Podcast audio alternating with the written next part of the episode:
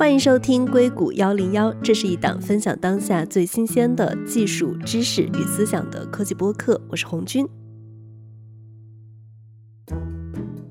开始的时候我还是给自己打一个小广告，我们的节目正在招聘后期，那如果你有过播客相关方面的剪辑经验，或者在音频领域有过自己相关的代表作品，欢迎大家把简历发送给我们。我们的邮箱地址是 podcast at s v 一零一 点 net， podcast 就是播客的英文字母 P O D C A S T at s v 一零一 点 net。 理论上全职跟兼职都可以，更倾向于全职。如果大家想来跟我一起工作，欢迎给我们投递简历。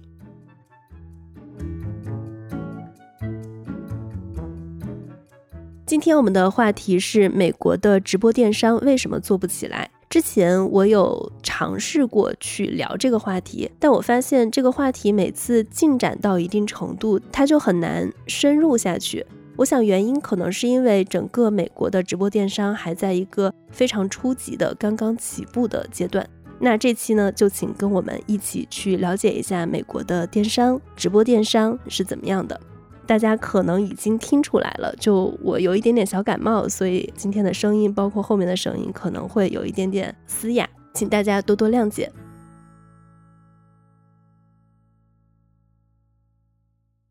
今天跟我们在一起的嘉宾是刘杨，他是 Western Post U S 的 C E O。 Hello 杨，你好。你好红军。杨他一直在做跨境电商的物流创业，也为数百家跨境电商的出海公司还有品牌提供一些端到端的物流服务。其实我们之前也聊过很多跟直播电商相关的话题，但是我觉得如果这个话题深入的聊下去，可能它跟最后的整个的美国的物流体系还有金融都是非常相关的。待会儿非常期待你的分享。好的。那还有一位是罗奇梅。 Hello 奇梅，你好。 Hello。 奇梅是出海企业全球品牌宣传专家，之前在快手还有蚂蚁金服都工作过，对纽约啊、硅谷啊、洛杉矶的媒体生态都有非常非常深入的了解。奇梅今天也是我们的主力。是的是的非常感谢受到邀请。我先问一个问题啊，两位有没有在美国看过直播电商？有的。你看的是什么平台？我看直播电商还比较广一点点，就是 YouTube 上面的 Live 有时候会有， Instagram 会看，另外有一些小众一点的创业企业，他们因为也是在之前也在快手工作嘛，所以也会看到一些这样初创的企业它的一些尝试啊那种。最近我在看那个 OneNot， 也是一个蛮新的做卡牌的这种直播，但其实也是有销售属性的这种直播电商的这种平台。另外咱们华人的，我曾经看到过亚米网挂过直播电商的链接，我还蛮好奇的，所以我也有看一下。对，在北美这边。样你有在美国看他就是美国的直播电商吗？美国这边的话就是有在 TikTok 看过一些，然后在 YouTube 看过一些，包括 Amazon 的 Live。 TikTok 当时有看过几场吧，他们人数最多的时候也有个一千多号人，大概也就是这样的一个极限了。在亚马逊和 YouTube 的话看到的一些电商也就是几十人一两百人这样的一个规模。交易的频度的话，当时我看 TikTok 的电商的直播也是一个专门做卡牌直播的，他们这个公司就在南加州，也是我的朋友，他们的这个成交量还是不错的。卡牌直播是什么呀？我看你刚刚跟奇梅都提到了。他们主要就是卖 Pokemon Go 的这些卡牌，他们的这种模式也比较有意思，就有点像开盲盒的那种逻辑。客户在平台直播上面下订单，然后他们就会把这个订单做一个排序，在直播上面直接去打开这个卡牌，告诉买家你获得了什么样的卡牌，再给他们邮寄过去，这样的一个商业模式。你这样说我想起来，我之前也看过 Facebook 上一个主页上的直播，我当时很诧异的是他首页的直播推荐它会实时显示就有多少人在看嘛，大概就五百多人。我还在想这到底是一个它的首页还是它一个个性化推荐的页面，就它的流量还是很小的。奇梅你看它的流量怎么样？对，我觉得从流量和数据上肯定美国这边我们观察到的都不会像国内的这么的百万起算个感觉，对，更多的是一些感觉像小社区或者小圈子的这样的一个直播电商的体验，可能几百人几十人他就好这一口。像我记得我看了一下亚马逊，即便是亚马逊 A P P 的首页，它的推送的直播流同时在线的也就是几百人，我都还没有看过超过一千的，所以大概就是数量级肯定是有天差地别的差异。对，七梅，你要不要给大家介绍一下，就比如说我们刚刚其实有频繁提到几个平台，像什么 YouTube、 Amazon， 你要不要给大家介绍一下美国有哪些直播电商的平台，他们大概的一个现在的一个竞争格局是怎么样的？对，我看了一下之前 Financial Times 就金融时报的一个这个数据啊，那我看金融时报的报道，他们用的词叫做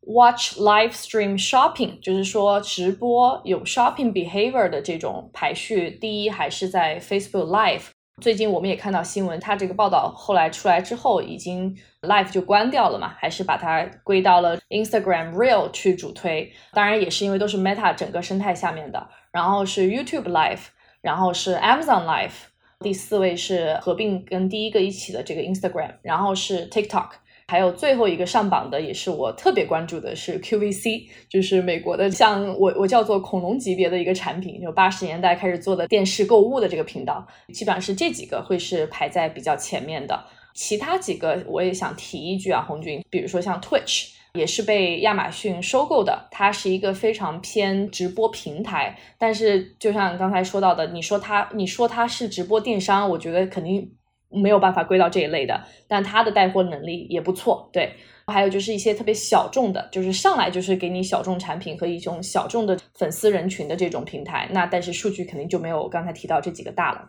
是，样有补充的吗？补充一点，就是 Q V C 跟 H S N 现在是一骑绝尘，把后面的几位大哥甩得特别的远。他们这两个姐妹公司差不多已经有三十五年的历史了啊！他们在去年的这个电视购物的 revenue 差不多是十四点八个 billion U S dollar， 那它应该算是成交额最大的一个吧？对对，跟其他的比起来，目前看起来就是在直播的过程中，他们是相对比较大的。但是我可不可以理解成 Q V C 它不算直播电商，它算电视购物？对，电视购物没错，可以理解为直播电商的上一代。对对对， H S N 可以介绍一下吗？ H S N 和 Q V C 基本上是一个姐妹公司，他们应该是隶属于同一个集团的。那我们在这边呢，也是等于说我们的客人或者说是我们的投资方，他们也是在他们的这些产品呢，也也有是也有通过这个 Q V C 跟 H S N 进行一个销售，他们也是有自己的物流渠道的，他们整个的这个购物人群的话，还是相对来讲比较偏八零以前吧，大家的沟通的方式跟下单的方式还是不太一样，而且他们带货的这些电视主播也都金牌金牌销售，对对，他们都已经比较有名了啊，就不像现在的，他们就不能算是 influencer 吧，他们更像是以前如果大家有记忆的话，有点像在中国早期的这个电视购物。原价九百九十八，现在只卖九十八的那种感觉，所以他们其实也可能也很难直接转成美国的这种直播电商，因为它整个逻辑都是不一样的，针对人群也不一样的。就像你刚刚说的，它针对的可能是八零后，但是现在再说谁是直播电商的消费主力，那可能还是九零后零零后了，对吧？对对对对。接下来我觉得其实就回到我们今天想讨论的一个主要问题了，刚刚大家也讲到了各个平台他们的数据流量也就几百一千，为什么美国的电商它做不起来，或者说它只是还没有做起来？我觉得可能美国电商做不起来是有一些很硬核的一些理由。第一个方面，像我们在硅谷在洛杉矶，大家都可以感觉到我们的手机信号和整个的通讯的基础建设其实是没有办法支撑很好的手机端的直播体验的，这个是一个非常现实的现状。我之前看到华盛顿日报曾经有报道，在美国推出 G 五 时代的时候，其实有几个记者都分别去测了，发现这种 G 五 所谓的体验其实比 G 五 不是 五 G 吗？呃 ,五 G 对、嗯、五 G 的体验其实还没有 四 G 好，甚至测过网速不是理想状态下用户体验非常好，当然也是有一些历史原因的。所以我觉得在这个层面就是一个最大的问题，它的基建是没有达到这个水平的。另外一方面，我觉得Yang可能比我更有发言权，在美国本身的物流体系方面的一些支撑。第三方面呢，我其实也是想提一下关于有一些其他的附加的一些体系，比如说法律体系和一些线上支付的体系。这些体系的框架决定了在美国做直播电商的成本和门槛是相当高的，尤其是从手机端做。我先提这几点吧，对，我觉得这个是为什么做不起来的几个方面的原因。对，那样来补充一下，特别是物流方面。好的，没问题。第一点呢，我是非常支持的啊。基本上在我们开车的过程中啊，或者是到了一些奇奇怪怪的地方的时候，我们的手机是完全没有办法支持直播的这种信号了，电话都打不了，别说这个了。说到物流这一块的话，我们这边的一个看法，美国的物流体系的过去这一百年的搭建的话，它其实都是为传统的线下零售在服务的。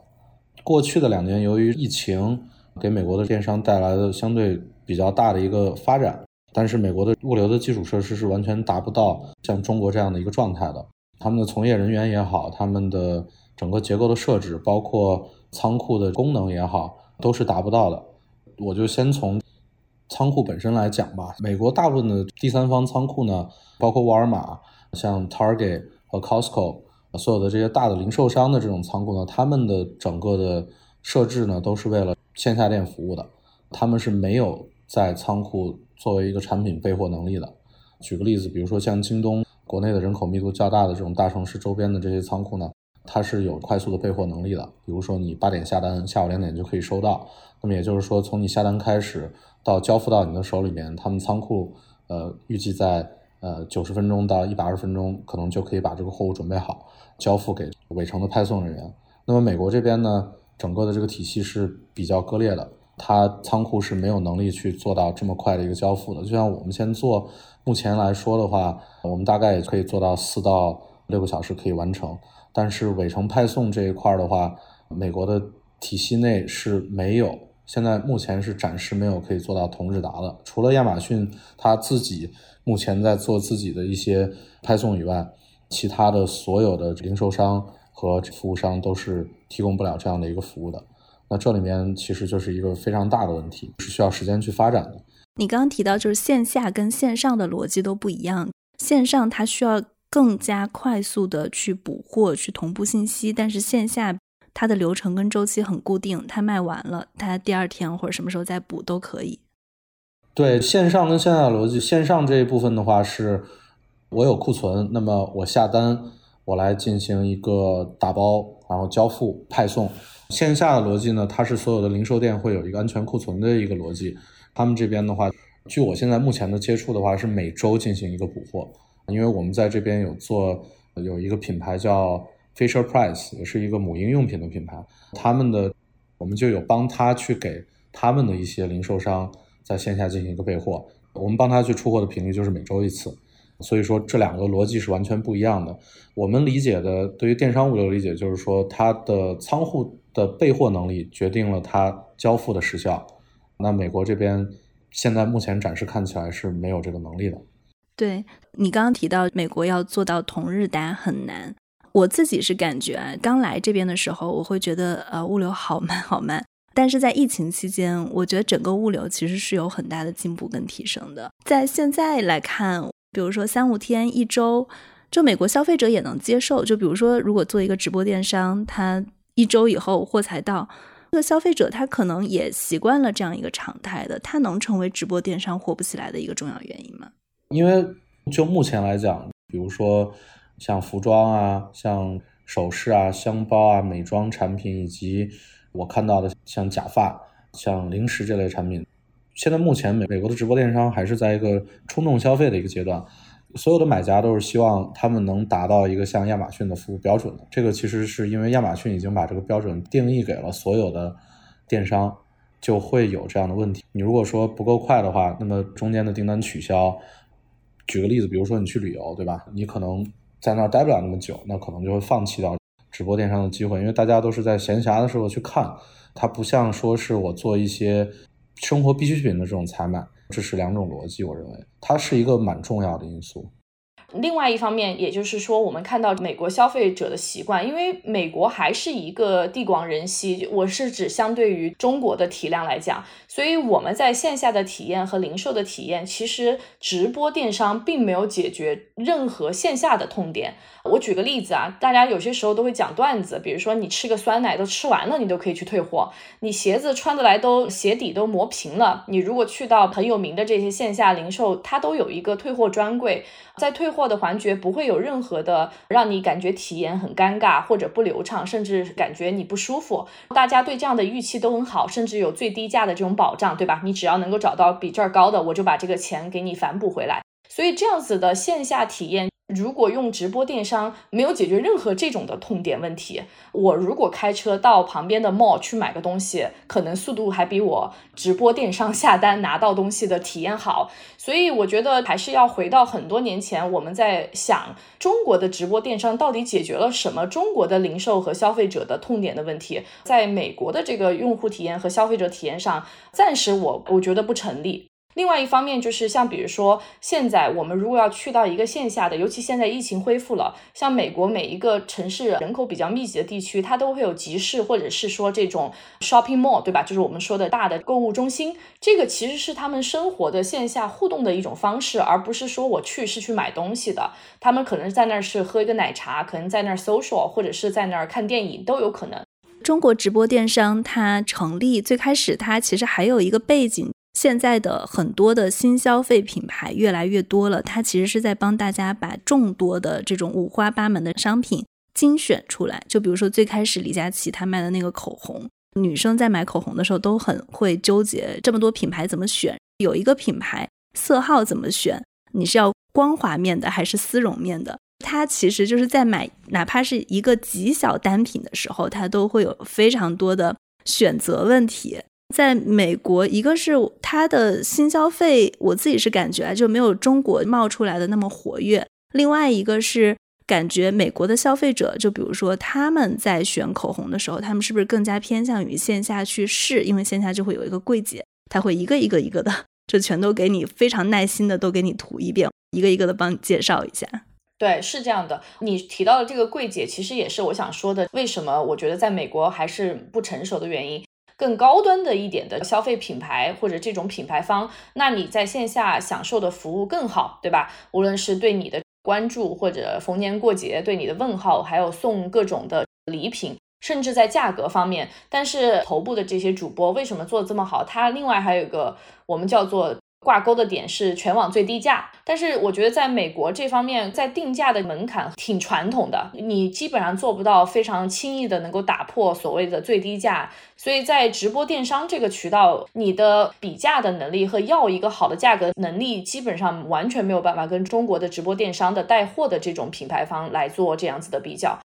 呃，刚才有提到关于全网最低价的问题，这个确实是一个比较大的问题，就是所有的这些品牌当他们一旦进入到线下体系的时候，他们是有一套严格的定价权的，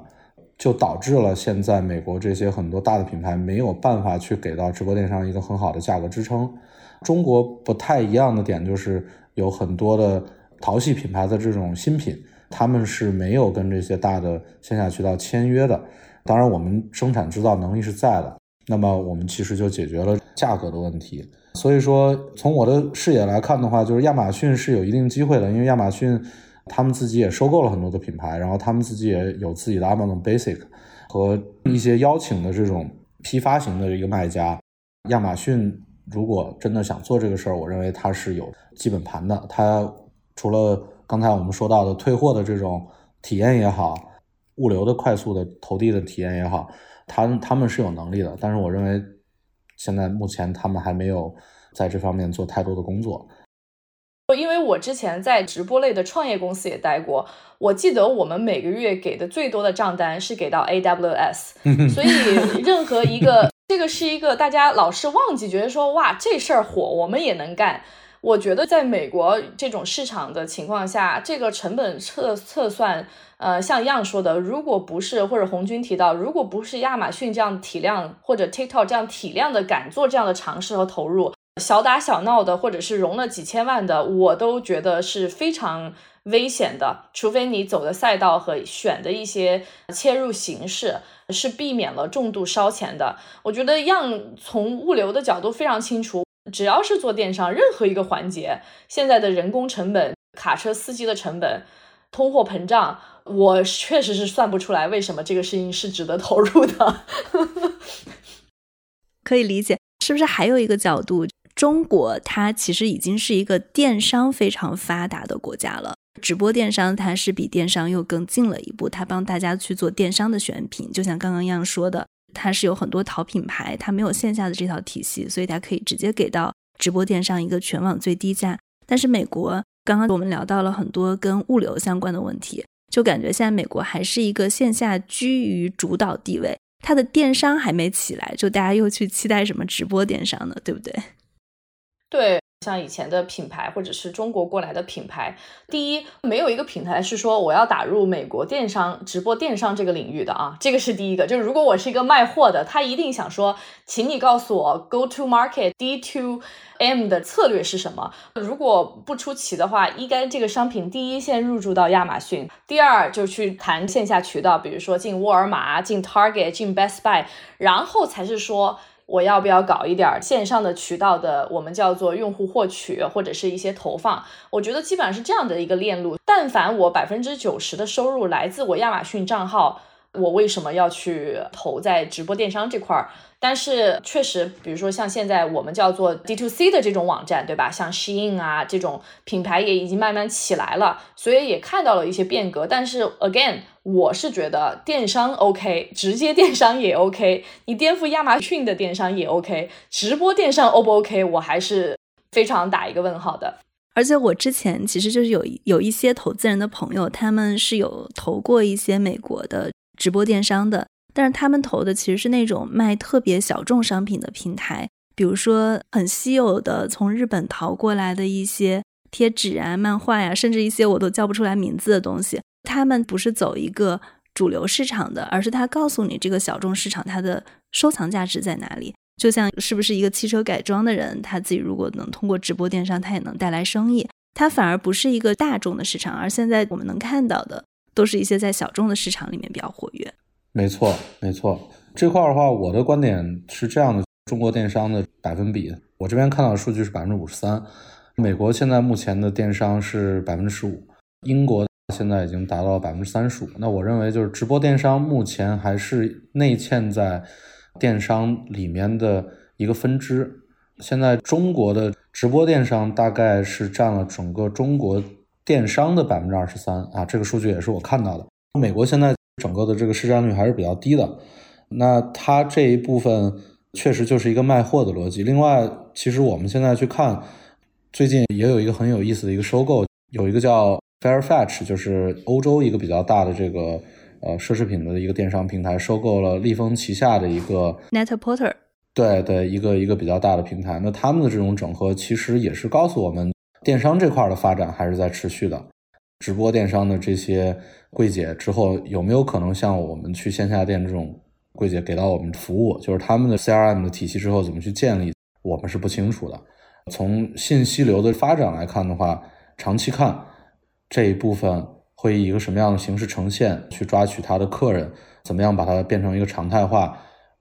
我认为还是有机会的吧。我认为这个可能是电商 三点零或者是电商 四点零， 包括我们跟我们自己的投资人跟我们的这些客人在聊的时候，我们也在去畅想嘛，就是会不会有这种之后的这种 A R 的购物体验，或者 V R 的这种购物体验，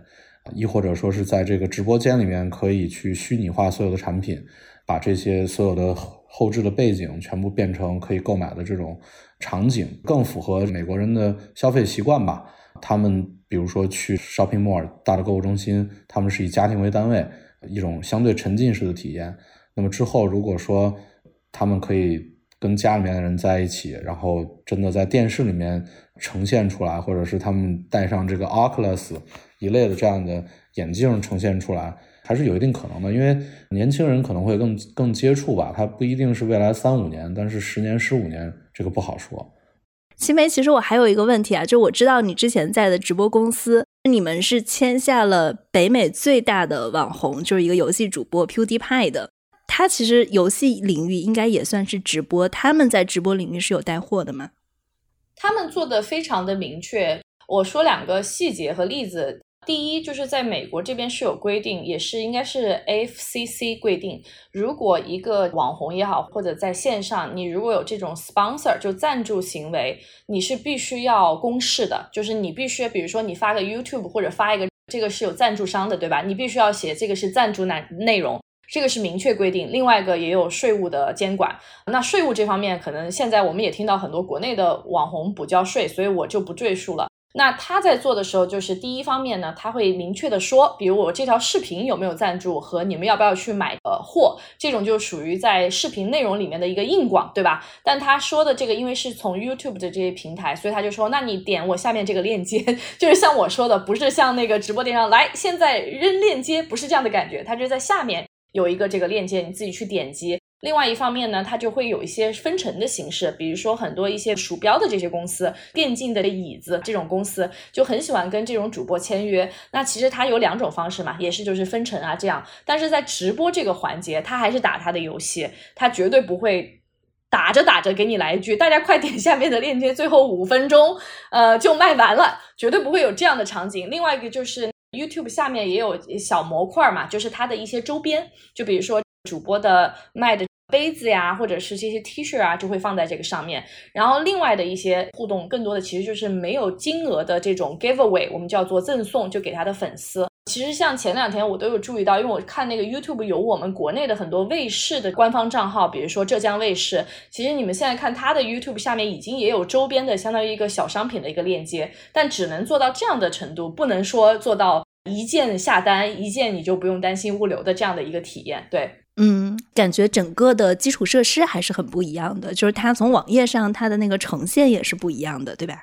对，完全不一样。然后像呃亚马逊其实也是一样的。那我提到包括比如 Instagram， 其实 Instagram 我看了好多次直播，包括它的 Shop 这个页面，我没有一次点击或者是买的原因是因为，第一，我觉得品牌的水平参差不齐。另外一个就是很多一键，比如说你刷到，可能我们也看到过啊，就是到了 post 或者直播，你点的话，它可能跳转过去之后体验非常差，还要重新再录入卡的信息。当我做出这种跳出动作，当我再去看看它的这个页面 loading， 还要输入我的信用卡信息，绑定我的 PayPal， 还要点你接不接受 cookie， 然后还要点 privacy data 所有条款的时候，我觉得我的冲动的欲望完全就已经被死死的浇灭了。我想那我还是去亚马逊买我的东西吧。对，是，对。说到这里，大家可不可以介绍一下现在美国线上的支付情况是怎么样的？我这边了解到的支付最多的还是用 Shopify 的整体的系统做这种，比如说他要做一个电商平台，就会接入 Shopify。 亚马逊也有亚马逊 Pay， 我们会看到的直接绑定信用卡 PayPal 这些，还有一些分期付款的像 Affirm， 对吧？但是都不是从属关系，除了亚马逊 Pay，因为这里面涉及到一个包括 A P P 的抽成问题。像之前我用亚马逊的 audiobook， 我还清晰的记得我当时想说我都下载了 audiobook 这个 A P P 了，然后我要结算的时候，它居然给我跳到了一个 P C 版本的网页。后来我才了解到是因为亚马逊不想让苹果把这个成给抽过去，在虚拟的产品，据我了解，你的交易是可以抽到 百分之三十 的。这里面也有很多门槛和一些，最后你算出来到底你做直播电商这件事情，你作为主播或品牌方，你到底赚不赚钱？样有补充的吗？对这部分的话，就是我的我们这边在做线上这一块的一些数据看起来的话，现在绝大多数的消费者的话还是绑定信用卡，就像刚才说的交易流程的这个繁琐化的话 Shopify、 亚马逊、 Apple Pay 跟很多的网站都已经进行了一个深度链接。我个人觉得在未来的可能两到三年之内，那么这几大支付的功能就会给客户选择。对，但是正好一样说到这一点，说到支付的门槛的时候，其实有一个小的细节，这个也是我听无数的品牌方和支付的提供方做出的抱怨，就是我们美国的信用卡的退款保障，我们叫做 dispute 和这个 chargeback。很多厂商和包括以前我们创业的直播平台，其实都会发现，比如说有人做了充值动作，就跟我们买 Q Q 币一样的，对吧？他做了充值动作或者这样子的打赏的行为，他是马上可以根据其他的理由给信用卡方进行申诉，说这笔钱，我举个例子啊，是我家小孩不小心刷的，或者这笔钱我不知道，我不认。其实损失第一方面是平平台方会要承担，就比如说亚马逊做直播，别人买了这一单，或者是打赏了，或者给了这个钱，平台方要承担。另外一方面的话，其实有很多是这种撸羊毛的，可能它是来自另外一个国家或其他地区的，像这种成本其实对商家来讲基本上是很巨大的。因为好几个新兴的品牌，如果你多次银行发现你的账户出现 chargeback 和这种 dispute， 其实是很快就会把你封号或者做一些处理的。那你能够想象到，比如今天一样，对吧，做了一个拼少少，对吧，然后突然被 chargeback 了十次，它的支付系统就没了。所以这里面还有很多合规和支付的成本，以及这种类似于支付争议的问题。是，我觉得这个点也很中肯。对，还有一个问题很重要，美国的 M C N 机构跟美国的直播主播他们是怎么分成的？可能数据我更清楚，两位猜一下。我猜主播拿不超过五。样，你猜是多少呀？我听到过一些数据啊，看他的主播大小跟他签约的公司，如果说你已经是一个比较有一定流量的这种主播或者是 influencer 的话，你可能最多可以拿到百分之六七十。但如果说你是先签约，然后再跟这个 M C N 机构签的话，你可能也就能拿到个百分之三十左右。不知道我这个数据对不对啊？对，我觉得如果一个主播能够拿到百分之五十以上，已经算是非常好的一个情况了。也是说到就是美国自己的经济生态的问题。然后你上播的里面有有多少是带货的分成，有多少是流量的分成，还有就是卖货的收益总收益，就这笔单子里面的总收益，最后你怎么跟经纪公司分成？当然还要扣除平台和一些税收的规定。如果一个签约的网红最后分到自己手里面能够达到百分之四十，已经算很不错、很不错、很不错的了。对，所以还是比大家想象中要低很多的。对，百分之四十算是头部主播了。我这边其实还有一个点我也想提一下，这个是我之前跟我的一些朋友在去探讨的过程中啊，我们针对于带货主播和签约的这些网红艺人，我我认为这是两件事啊，我自己的观点吧。之后啊，在美国这个直播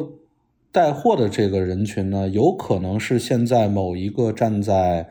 像 Nostrom 啊，或者是某一个包括 Neiman Marcus 啊这种的一个，可能是一个柜姐啊，他可能不是现在这些艺人，因为他们艺人的要求会比较高的，他们有各种各样的限制，包括这种分分成这种机制。就像李佳琦跟薇娅，对吧？他们两个出身其实是卖产品的，他们是销售出身的，而不是艺人出身。真正我认为可以去卖货的人，才是之后直播电商我们需要的这样的一个人才。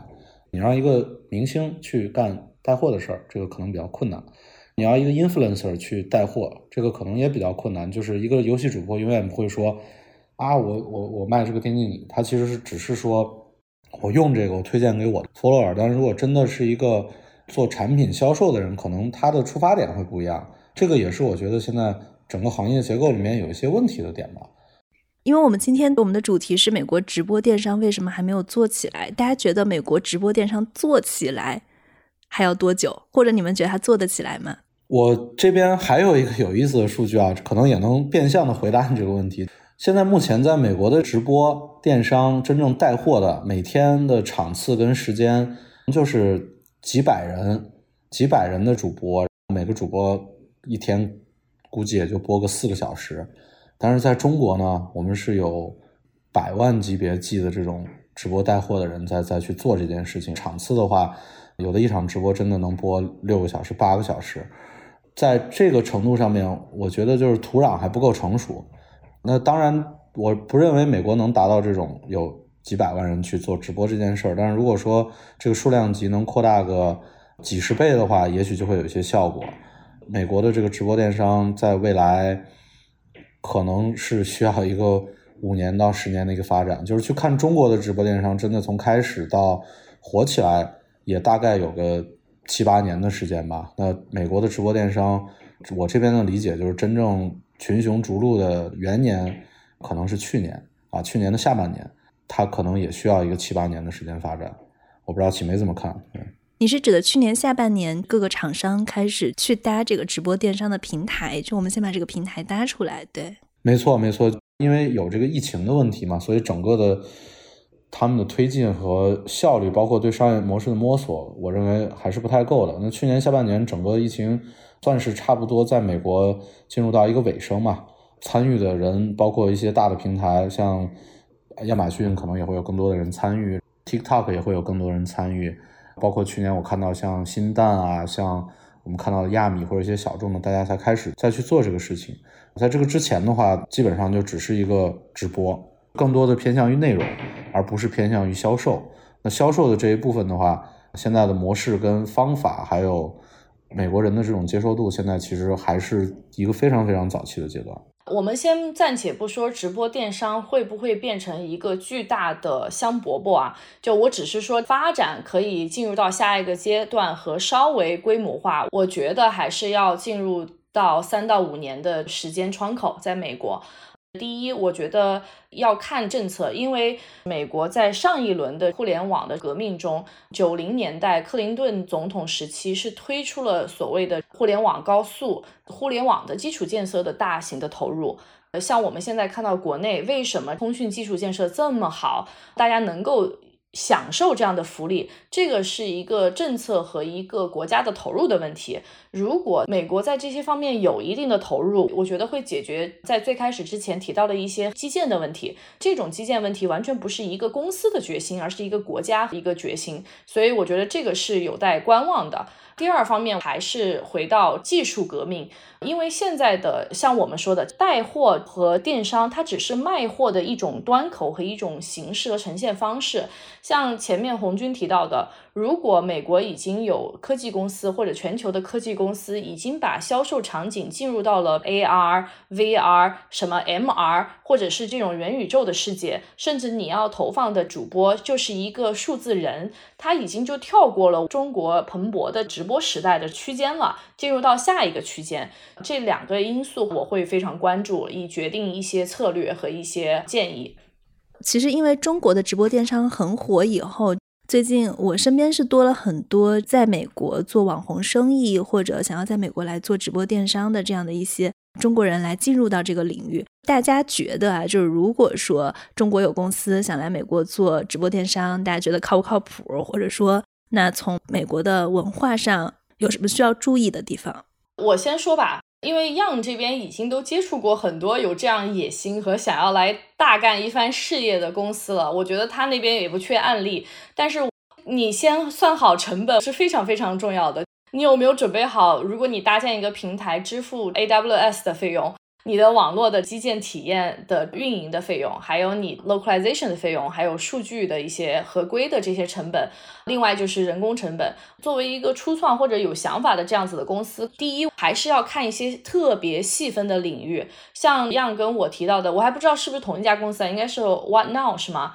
这家公司做卡牌的，它就是直接切入到了一个非常美国文化和欧美文化的一个卡牌交易和盲盒的领域，从这个入口切入。那我们看到有一些叫做，应该没有记错叫 Pop Life 吧，它就是专门是做这种小众的，比如说韩国风、日本风的这种来起家，或者是有一些头部主播排时间来做一些内测，它是以这样子的比较控制型的形式。如果你的体量和身位更高端一点，我其实建议是多看一下我刚才提到的像恐龙级别一样的 Q V C 的这种蓬勃发展和存在，因为它是一家上市公司，大家是看得到数据的，它在疫情期间的涨幅和收缩成本做得相当的好。如果我们今天说在中国，但凡有一个一九八零年成立做电视购物的平台，可能大家都不会想到它会活到二零二二年。但是即便是在有 Facebook、Instagram 这样强力打击和包括现在类似于这种所有的卖货 Shein、拼多多都来的情况下，它的数据在美国依然高居榜首，而且占据了非常忠实的一群守在电视和八零、七零、六零的这样的一个人群，其实是非常值得研究的。而且我要再提一句，这家公司根本就不在洛杉矶和纽约，它在费城一个非常小的镇上，最近刚刚把自己的总部的楼也给卖了。所以我是想说，美国有它非常传统和极具门槛的一些学习成本，如果有这样感兴趣的公司，我建议是把这些都跑一下，而且把线下的渠道，即便是大家在新闻里面看到已经死掉的 Best Buy、Bed Bath and Beyond 都去跑一跑，你就看得出来美国人的消费习惯和他的一些突破点，会让你大开眼界。要有补充的吗？我们也接触了很多的现在在做直播的公司，基本上TikTok 在美国这边西海岸的，他们叫 T S P， 叫 TikTok 啊、uh, Sales Partner 这样的一个这些公司，我们基本上都有接触。那他们的优势呢，我认为就是可是可以借鉴一些中国直播电商的这种思路的，并且的话，他们也真的是可以使用一些并不在美国的这种相对成本较低的这种主播，在海外对美国进行一个直播。这个是从成本上面有一个降维打击能力的。然后从本土化跟文化上的区别的话，那确实是需要让他们来去看一看像 Costco、 像沃尔玛、像这些大的购物中心，包括奥特莱斯在这边的消费习惯吧。我个人还是觉得这是一个大的趋势啊，如果要去做的话，慢慢的去做，让它有盈利，等待整个的基础设施的建设完善，现在的呃，消费，比如说 teenager 或者是二十几岁的年龄较轻的人，他们在过五年、十年之后有一定的消费能力啊、呃，那么那个时候可能才是一个真正的爆发阶段吧。我还是觉得应该来做，这是一个很大的市场。对，我自己本人就有一个很好奇的问题，会不会美国的直播电商其实是被中国的公司做起来的，或者说有中国背景的公司？我觉得现在有啊，现在包括之前也有听说我的朋友比如在北京直接挂 V P N 上直播，或者是呃，甚至有人在越南，对吧，去泰国直接做。就这个红军就是提到的一点，包括我被咨询的这些公司或者跟他们在聊的时候，我都有一句话，我就说只要深圳能做的事情就不要在美国做，因为这里面就有很多成本和技术专业度的问题，这个很现实的，对吧。在洛杉矶养一个主播，或者是说全职给一个钱，跟在其他地区完全是天差地别的，而且这一个做法和成本的方法完全不是直播电商独创的，对吧。在很多直播的这种美女主播也好，或者纯直播平台、打赏平台也是做了这样的信息差的。比如像之前我创业的这个公司的直播平台，我们最活跃的直播其实是来自委内瑞拉，因为它语言全都是通的，而且非常靓丽。在此之上呢，他有非常重要的生活的物资需求，他来上一次直播能够得到美元的五毛钱一美元，对于他来讲已经是可以真的是实现他生活改善的目的了，所以这种差距还是非常不一样的。像中东地区摩纳哥的美女就是能够支撑起整个中东和欧洲的一些看播的人群的需求，所以这样子的信息差其实已经存在了，只是平台的监管是否严厉。另外我觉得很有意思的点，之前我有一个朋友在国内，他说他找了一个朋友啊上播，但是假装在英国。他作为一个没有出过国的人就说了一句话，就说哎，这个英国人还是很有意思的哈，我们去给他卖东西，他还要给我们小费，给的小费就是五英镑。他说那多舒服呀，我赚就赚赚这个小费都赚五英镑，在国内哪有，你在我这儿买货就是对我最好的支持了，居然还要再给我付小费。所以这样子的这些信息差和人力成本节约都是要回答这个问题，你为什么这件事情非要在洛杉矶做，还是确实有深圳就可以做到的。代运营这个产业，无论是从前段时间的融资的金额做的赛道，不只是美国了，全球的是非常蓬勃的，所以你说的这个已经不是假设了，已经是一个很现实的。昨天我专门开了一下 TikTok 的直播啊，我就想看一下半夜三更谁在 TikTok 上面直播，但我不知道是我的推送原因还是我这个账号有一些问题啊，我被推送了好多次全是在剥蛋壳的，他不把蛋壳膜给破掉，但是他在一点一点的用那个针在挑蛋壳，这个角度和这个手跟美国没有关系，跟美国直播也没有关系。你但凡是一个哪儿的人，有这双手在那弄，甚至他上的这个播，我都怀疑是不是录播流。什么东西是美国必须做才做到的，你在深圳没有优势，在越南没有优势做到的。而且听你说，我觉得其实以后直播电商它可能就是一个全球的事情了，就我在 Facebook 上直播，或者在 YouTube 上直播，它是可以把货卖向全球的。你人在哪儿也不重要，对吧？我可以在深圳做直播，把货卖向全球。没错，还有一个数据也可以跟大家分享一下。我刚才提到就是说所谓的直播电商卖家，我们现在反过头来去看亚马逊。亚马逊在二零二一年、二零二零年的时候，它大概占了美国电商的半壁江山嘛。美国的整个电商占了整个美国零售的 百分之十五， 亚马逊差不多占了 百分之七。亚马逊这 百分之七 里面有一半是属于自营的产品，就类似于京东的这种模式。剩下的这一半呢，中国卖家是做到了 百分之六十 的、啊、所以说亚马逊的